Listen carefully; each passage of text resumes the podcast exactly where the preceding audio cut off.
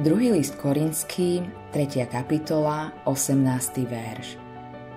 My všetci akoby v zrkadle vidíme s odkrytou tvárou slávu pánovu, keď duch pánov premieňa nás v ten istý obraz zo slávy do slávy. Kresťan má byť premenený. Viera je aktívna. Viera nie je záležitosťou mysle, ale srdca – mení Božie dieťa zvnútra. Diabol sa snaží zabrániť rastu kresťana. Robí to mnohými spôsobmi. Najčastejšie používa ten, že vo veriacom povzbudzuje zákonický spôsob myslenia. Donúti nás veriť, že posvetenie je otázkou vôle. Chýbajú nám nové rozhodnutia, úplné odovzdanie sa alebo duchovné skúsenosti rôzneho druhu. Stručne povedané, Satan nás pozbudzuje, aby sme pracovali sami na sebe. Vie, že sa potom ľahko staneme egocentrickými. Bez toho, aby sme si to uvedomili, budujeme okolo seba múr.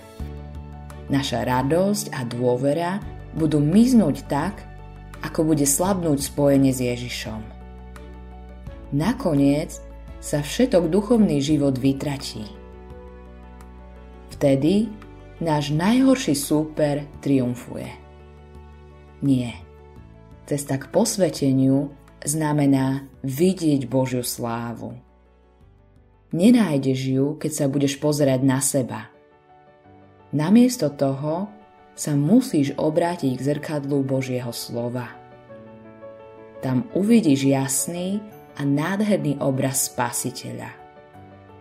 Musíš mať dôveru v aktívnu moc, ktorá žije v Božom slove. Mnoho ľudí zanedbáva Božie slovo, lebo mu nepripisuje dôležitosť, ktorá mu patrí.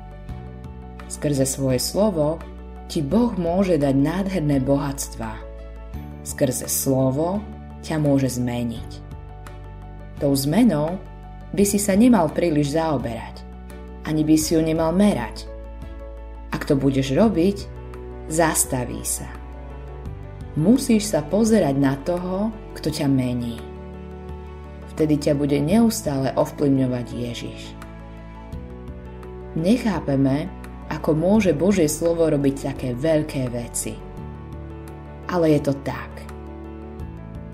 Božie slovo sa skladá zo zákona a evanília nie zákon, ale evanílium je Božou mocou na spasenie a posvetenie.